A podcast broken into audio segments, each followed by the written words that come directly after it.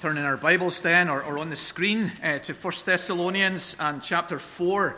1 Thessalonians and chapter 4.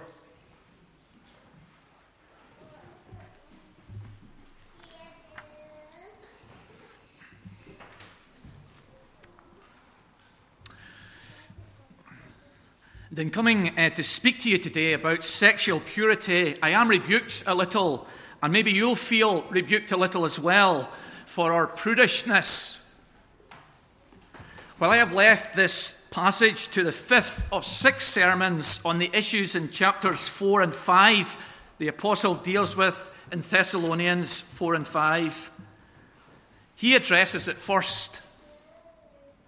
There's not a much a lot of prudishness with the apostle. Further, the dominance of this subject in the media means that it is a subject which preachers must address. Nearly every day, certainly every week, there is a big moral scandal which dominates the press, isn't there?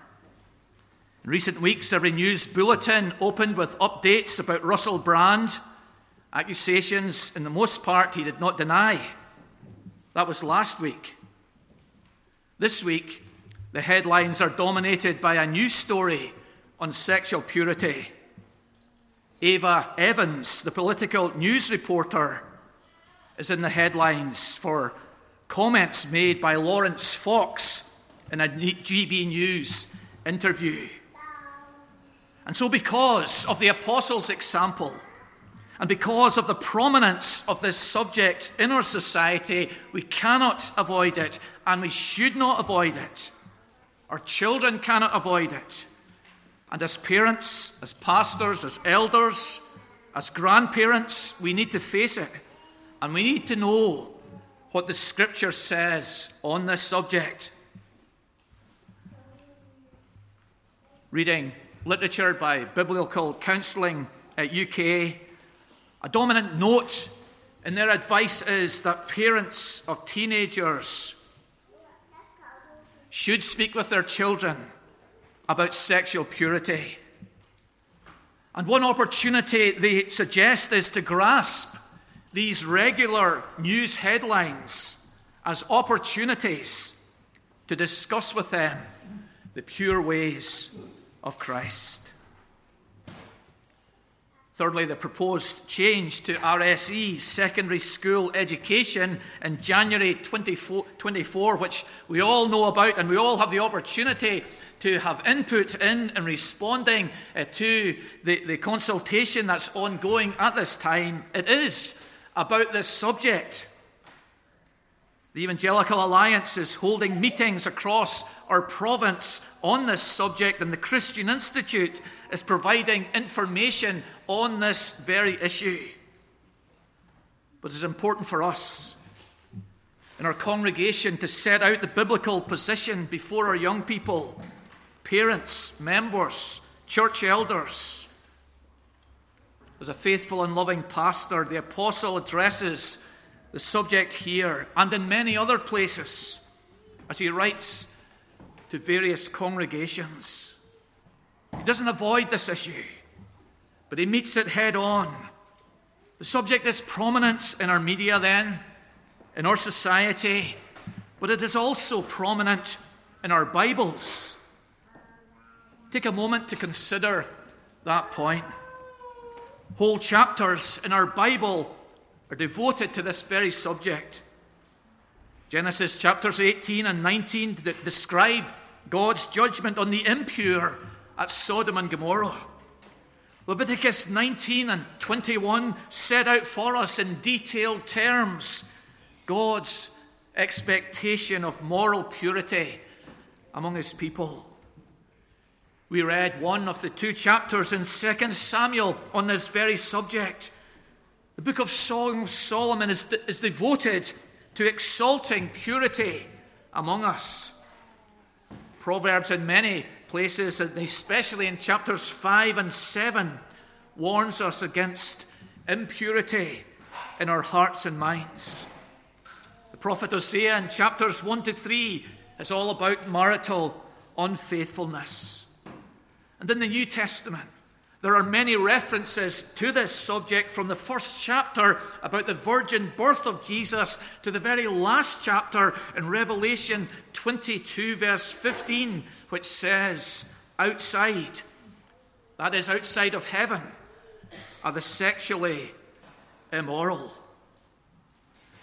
1 Thessalonians 4, before us today, is a key passage in the Bible on this issues.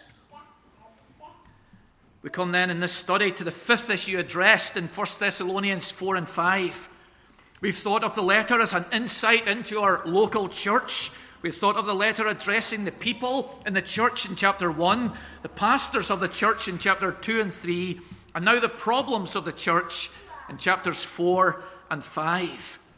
Timothy, the assistant of the Apostle Paul has visited the city of Thessalonica and the congregation there. He's just returned to Corinth with a report about the congregation and the issues which were live within that congregation. And in chapter 4 and 5, the Apostle, as we've been seeing, deals with those issues.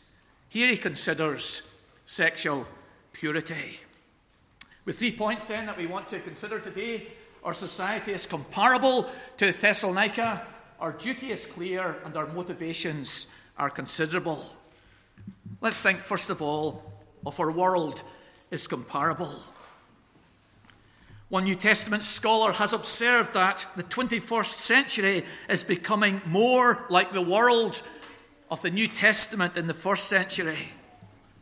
And this appears to be a correct assessment on many levels.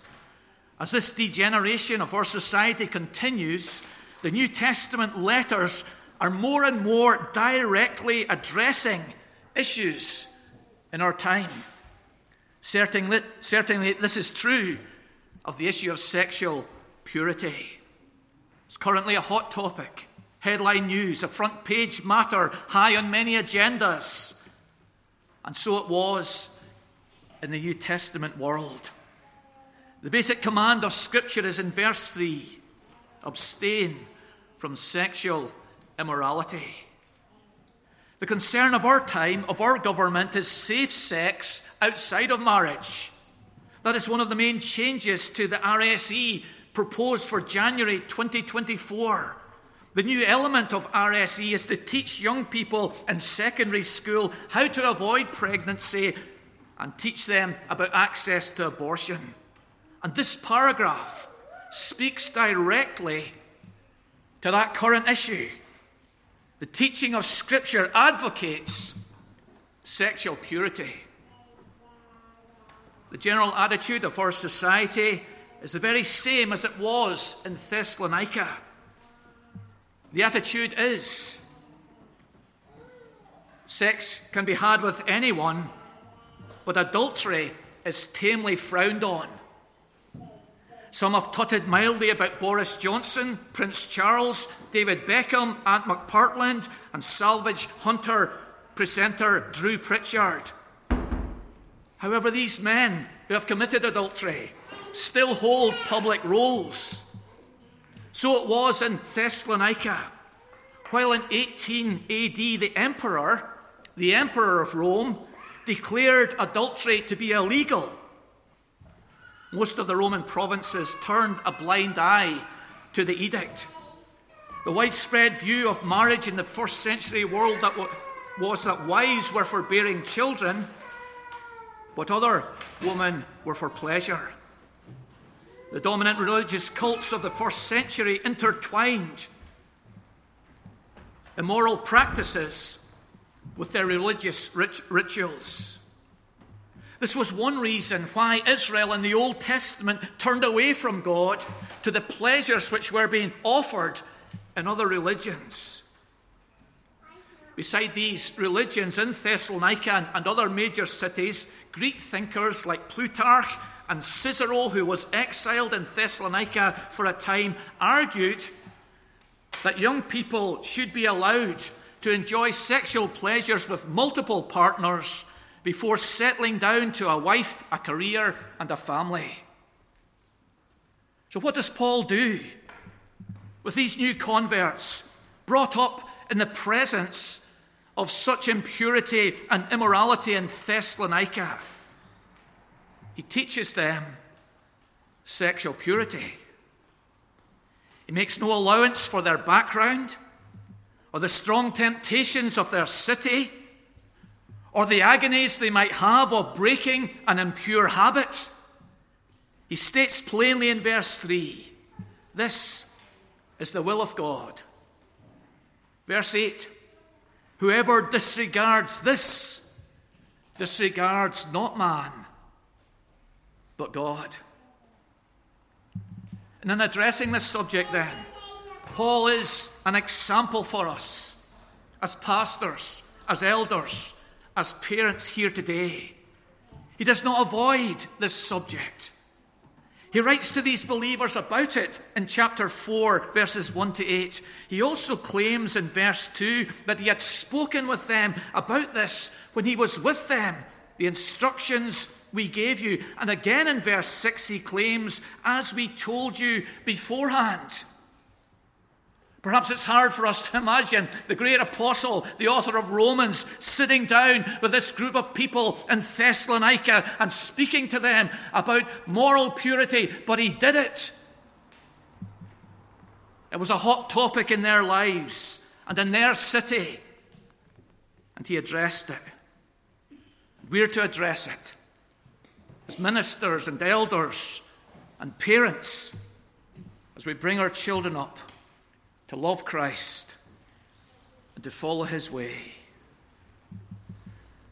The apostle asserts that this is one way in which we will stand out for Christ in verse 3. This is your sanctification. This is a way that you will show that God has elected you, chosen you, changed you, called you into his kingdom. Here's a concrete way that you will show that you belong to the Lord Jesus. Your sanctification by being pure in your life. Our world is comparable. Secondly, our duty is clear. And here in verses 3 and 5, Paul sets this out the clear biblical position on this issue. And there's a negative side and a positive side. And I, I, I really encourage all of us, parents, congregation, to promote the positive side. But he deals with the negative side as well here in verses 3 to 5 biblical position on sexual relations is that it's to be enjoyed and engaged in only within marriage. The Greek word used here in verse 3, porneia, translated here sexual immorality, is the word from which we get our English word porn. It's explained by Gene Green as any kind of sexual relation outside of heterosexual marriage. This is the biblical position. Abstain from sexual immorality. That is, from sex outside of marriage. It's a clear biblical apostolic command. And in communicating this position, Paul is faithfully handing on the position of the first synod of the early church, which they arrived at in Acts 15 28 and 29. It seemed good to the Holy Spirit that you abstain from sexual immorality. But the positive side is given in verse 4 that each one of you know how to control his own body in holiness and honour. The body does matter within the, the biblical theology and context, not just the soul in our Christian thinking and teaching.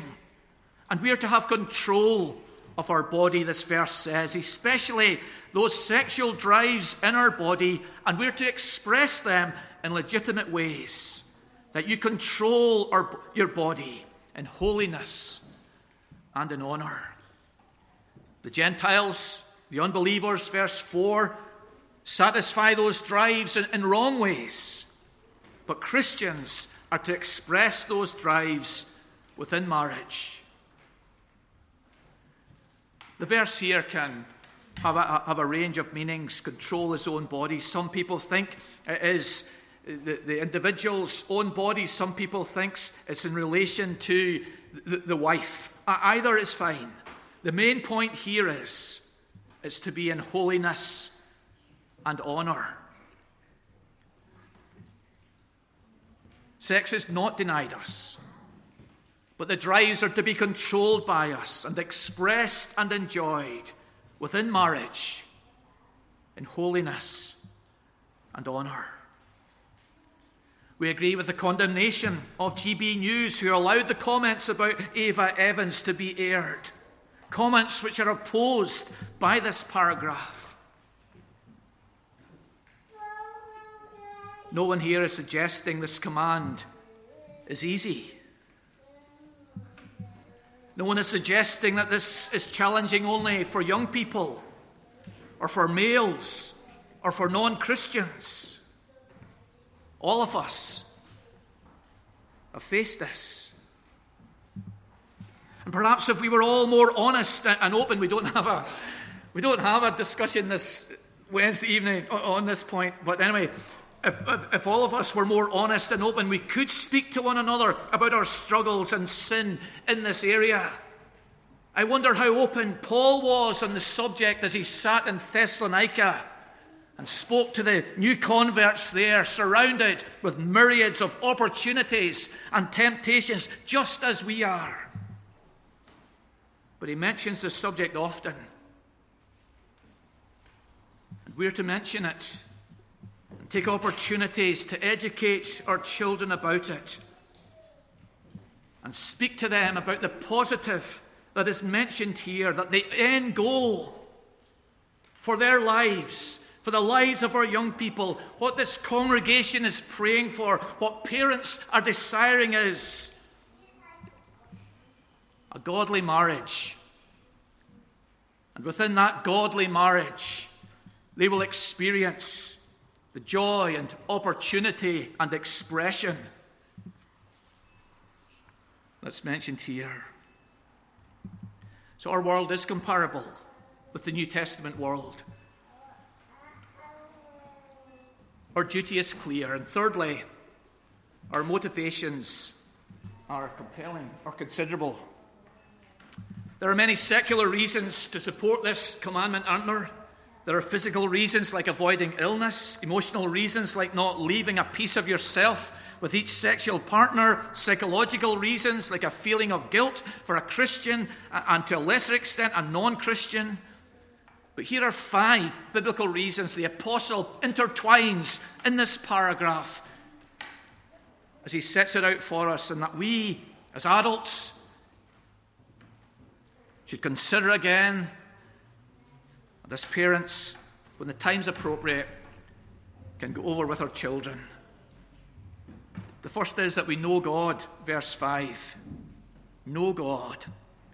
Why do some unbelievers, Gentiles, Christians, perhaps backslidden, live promiscuously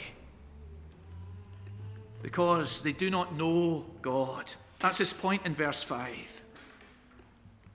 In the Bible, rejection of God is, is often linked with immorality, especially there in Romans chapter 1. The people who turn their backs on God plunge into all kinds of immorality. There is this direct connection between the two. It's, it's evidenced in the life of Solomon, who, who turns away to idols and, and goes into all kinds of immoral living. We know God's holiness, His wisdom, His love, His authority, His will, His wrath. Because we know God, that He shows us the best way, that He loves us without limit, that He is holy, that He is just, that He is merciful because we know God and we listen to God and we want to please God. This, this is one strand to, to drive us down the road of purity. We know God. Ava Evans, the 29 year old political reporter, wants respect for women. That's exactly what God's command about sexual purity is it's respect for one another. We know God, His wisdom, His love. Secondly, brotherly love. Uh, verse 6 has a, a difficult phrase that no one transgress and wrong his brother in this matter. The command here could refer to adultery, as in the case of King David wronging Uriah, uh, which we read together in 1 Samuel 11 by taking his wife Bathsheba, or to the now King Charles wronging Diana in his case. The offender wronged the husband or the wife in the act of adultery. But more probably, perhaps, it refers to sleeping with an unmarried Christian woman and taking her purity, as Eli's sons did. The unmarried woman slept with, then marries a Christian man in the church, but that brother has been wronged in the sense that the purity of his bride has been taken, that no one transgress, verse 6, and wrong his brother in this matter.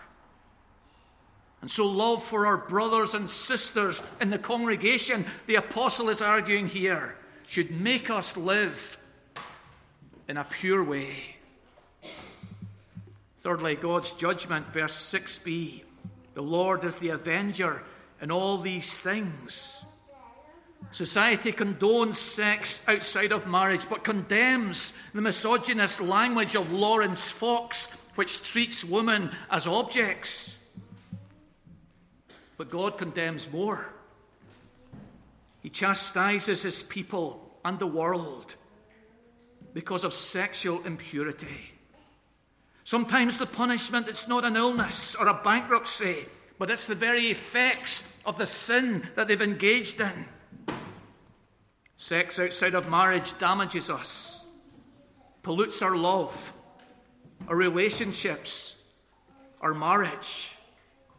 We can't commit this sin and be the same afterwards. Online porn, which is virtual sexual impurity and adultery, also has a debilitating effect on a person. The Lord is the avenger in all these things. Fourthly, God's calling, verse 7 God has not called us for impurity, but in holiness. The four identifies the purpose, the atmosphere. God is holy, and He calls us to be holy as a congregation, as church leaders, as Christian people. He's called us out of the darkness of impurity into the light of purity. He's called us to this new life, to this new way. And part of being a Christian is being pure. And fifthly, God's grace. Verse 8 God who gives his Holy Spirit to you. What an unusual phrase to end this paragraph. And the tense of this phrase is fascinating. It's in the present tense. The phrase literally means God is giving the Holy Spirit into your life, not just at our conversion, but continually giving at this moment, every single day. He's pouring His Spirit in us. And the point is, how can we sin against this present giver of the Spirit? He gives and is giving the Holy Spirit to us. Let's not throw impurity in his face. He's giving, pouring, depositing, injecting, transmitting, infusing the holy into us. Let's not then be unholy. He's giving us all the resources we need to be pure.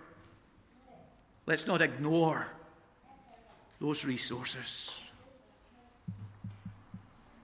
Our duty then, our world, our motivations. We all know it. We all fail in this area, every, every one of us. We have, elders have, I have, all of you have. There's no finger pointing going on here at the young people of the church. None of us are scot free. Some of us have failed in thought. We've had fantasies of beautiful women or men. Some of us have failed in sight through videos, magazines, online porn. Some of us remember actions, perhaps, of sexual impurity. Let us watch then what goes into our minds, the novels we read, the films we view the thoughts we have. C.S. Lewis writes Satan gets us to fall not by what he puts in our mind, but by what he keeps in our mind. Forgiveness. Writing to the Corinthians in chapter 6 of his first letter, we learn that they've done worse than anything that you and I have ever done. We read the list of immoral sins that, that has gone on there. But the death of Jesus and the grace of God were greater than their sin. After that long and dark list, which the, the writer uh, lists and says that, that, that you've been involved in this, he, reads, he writes, But you're washed, you're sanctified, you're justified. For each of us today, as the children taught us as we repent of our sin, even of these sins, there is renewal and cleansing and forgiveness for us. I learned last week about John Calvin something that I, I never knew that his daughter committed adultery. John Calvin found it hard to go out into the street of Geneva just after the, the news of this broke. He lived with that and wrestled with that, but came again to the all sufficiency of the grace of Christ and the efficacy of the atonement, that for his daughter, that for his family, brought up in a Christian home, taught by the finest and the best, there was grace and forgiveness for her, and there's grace and forgiveness at the foot of the cross for every one of us, for every one of our children, as we repent and come to Him. And lastly, the power the apostle points to here is the Holy Spirit. This doesn't mean that we let go and let God, as the, the, the expression has been. It, doesn't mean that we, we allow all kinds of emotions and feelings and attractions and, and images to, to come in front of us and, and say, well, God will keep me, His, His Spirit is within me. But, but rather, it means that we will work alongside God. That's, that's the, the partnership in, in sanctification. It's not an equal partnership, but it is a partnership. God works and we work on this very point. Many of you will never have the courage to take the booklet on pornography off uh, the, the, rack out there, uh, certainly not when anyone else is around. Uh, but, but, but I read it, and I, am reading them all. And, and in the booklet on pornography, you, you, will come across Bob, uh, who wrestled with this, this very issue. And, and, there's a wonderful story that, that by the, the power of Christ, that the Spirit of God, he overcame his addiction to online porn. And he was at a conference, his colleagues were there, and, and, and unexpectedly, a, a vision encounters him. And he turns away his eyes and doesn't stare And in that moment of turning away, he thanks Christ for his power.